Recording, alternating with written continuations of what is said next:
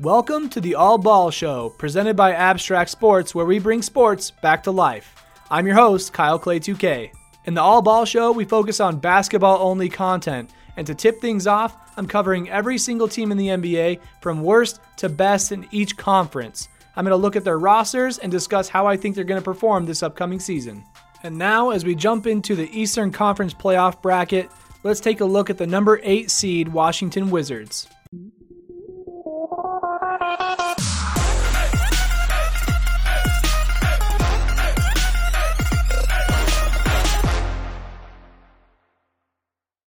Just a little background on the Washington Wizards.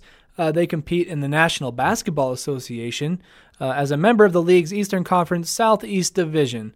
Uh, they've won a championship back in 1978. They play at the Capital One Arena. Their head coach is Scott Brooks, the former coach of the Oklahoma City Thunder when they had the big three of Kevin Durant, uh, James Harden, and Russell Westbrook there. It's located in Washington, D.C., the nation's capital, and uh, the owner is Ted Leonsis, whoever that is. The Wizards have always kind of been in the playoff picture in the Eastern Conference. They get in there and they get eliminated, kind of like the Raptors. They run into a team that they just can't beat. It's like their kryptonite. They had a 43 and 39 record last year, so over the 50-50 mark. By 50-50, I mean 50% win, 50% loss. 28 and 24 in conference play, 23 and 18, and 20 and 21 on the road. So one of the first teams we've seen that has almost had a positive record in all categories. Uh, they're just one win off of that um, on their road games. So now it's time to just rattle off some of their players' names from last season's roster. They had 15 players, and that's it throughout the entire year. That seems to be a trend as we move up into these higher seeds in the NBA. They seem to have less players on the roster because they probably have a good group of guys there and um, maybe even some loyalty. They don't want to leave the team, so they keep it tight knit. I don't know if that's going to continue, but it'll be interesting to see. But some of these names include Bradley Beal, Tim Frazier, Marcin Gortat, Ian Mahinmi, Chris McCullough, Jodie Meeks, Markieff Morris, he's a twin brother of Marcus Morris, Kelly Oubre Jr., Otto Porter, Devin Robinson, Thomas Satoransky, Mike Scott, Ramon Sessions, Jason Smith, and John Wall. I actually have John Wall's autograph. Fun fact though, it's in pencil. Me and some friends went to a Portland Trailblazers game. They happened to be playing the Washington Wizards, and John Wall was sort of an up and coming all star at the time, uh, known as a really fast guy, like probably the fastest guy in the NBA. Um, really good handles, can shoot the ball, can dunk, do all those things. He's really fun guy to have on your team because he can kind of do it all. I noticed it was really easy to try and get autographs because nobody knew who the Wizards were. I mean, you know, when you go to a Lakers game, when Kobe's there, obviously they all know who Kobe Bryant is, but John Wall, kids don't know who that is. So I go up and I'm like, "Hey man, how's it going?" He's like, "Oh, hey, good. How you doing?"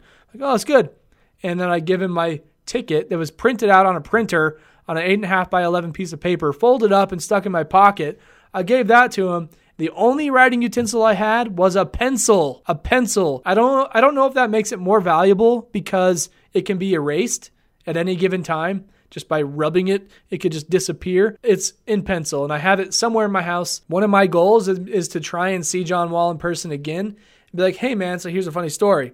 I saw you in Portland once, and the only thing I had on me was a pencil and this crappy piece of paper. So how funny would it be to have you trace this autograph with a sharpie? And I want to see what he says. If he's like, you're crazy, and he gives me his shoes, then I'll poop my pants. Whoa, that just got out of hand. Anyways, back on topic. So let's look at the leading scores of their team last year, and it's exactly as I expected it would be. It goes as such. Bradley Beal with 1,800 points. Otto Porter with 1,100. Kelly Oubre Jr. 950. Markieff Morris 840. John Wall 797. I'm curious why John Wall is so low because usually he's one of the higher scorers. I guess I didn't realize he was out half of the season last year. Uh, he missed 41 games last year. I was not aware of that. He is still one of the top talents in the NBA. Played half the games and got. He would have been on, on track to have about Bradley Beal's numbers. But these guys, their their team's pretty deep, all the way down to like their 10th and 11th player. There, it's a pretty even spread of points, and then from there it drops off. So um, these short manned teams, they, I mean, by short manned, I mean like throughout the year they bring players on, lose players, so on and so forth and this is their full list. It seems that they keep it together really well, and uh, they have guys that come off the bench and provide a lot of good, valuable minutes, staying afloat while the, the starters get some rest. So good job on their part. I mean, making the playoffs is always a great feat. Um, but they were set to go up against a really difficult team in the Toronto Raptors, which I'll get to uh, more here in just a minute. Let's take a quick look at what their roster is looking like next year. According to this, there's Bradley Beal. It says Dwight Howard. That'd be interesting. An athletic guy like Dwight Howard with two athletic guys in Bradley Beal and John Wall. Man, that could be fun. Uh, Markieff Morris, Kelly Oubre Jr. This kid, he's a hot headed young player going into his fourth year. Uh, he has a history of being ejected in big games. For example, game three against the Celtics a couple years ago in the Eastern Conference semifinals, uh, which is the second round, he basically grabbed somebody and threw them to the ground. I think it was Kelly Olynyk. Oh, he came running at him. I remember now. I see it in my head. Kelly Olynyk, he, he kind of gave him a little shove or something on accident, it seemed like. And Kelly Oubre just comes running out of nowhere and just like shoves the guy. Like you don't see a guy charge a guy in the NBA like that very often, but that's what happened. And he got ejected. So, yeah, hot headed young kid.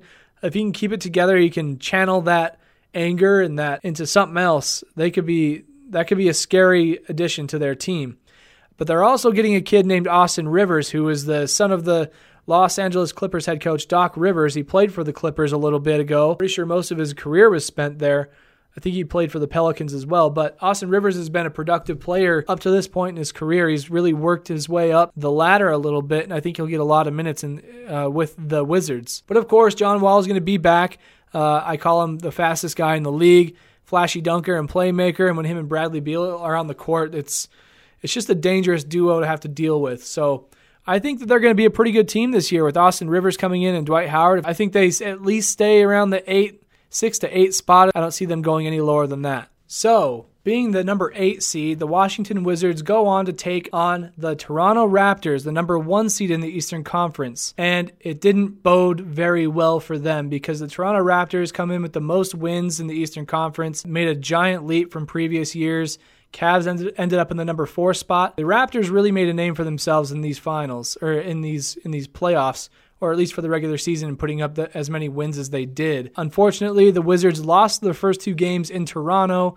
They actually ended up winning their two games at home in DC. and they went back on the road, lost to the Raptors, and then came back home and lost again therefore making it a 4 and 2 series loss to the Toronto Raptors. After a season like that, making it to the playoffs, it's always really hard to get bounced early in the playoffs, but then again, you're going up against one of the better teams in the NBA, uh, one of the best teams in the NBA, especially according to the numbers.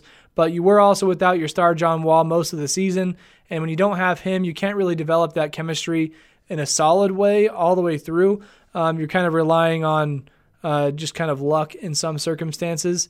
You know, I mean, when you don't have him for half the season, you don't develop that kind of connection like you normally would. And so, with him being back or being gone, whichever happened at what point in the season, uh, it really hurt them. So, I I think that makes complete sense. Number one seed almost always beats the number eight seed. Uh, so, unfortunate for the Washington Wizards. But again, I look forward to seeing them play this coming season. I imagine they're going to be six to eight seed at the worst. Well, kids, that does it for this episode of the All Ball Show presented by Abstract Sports.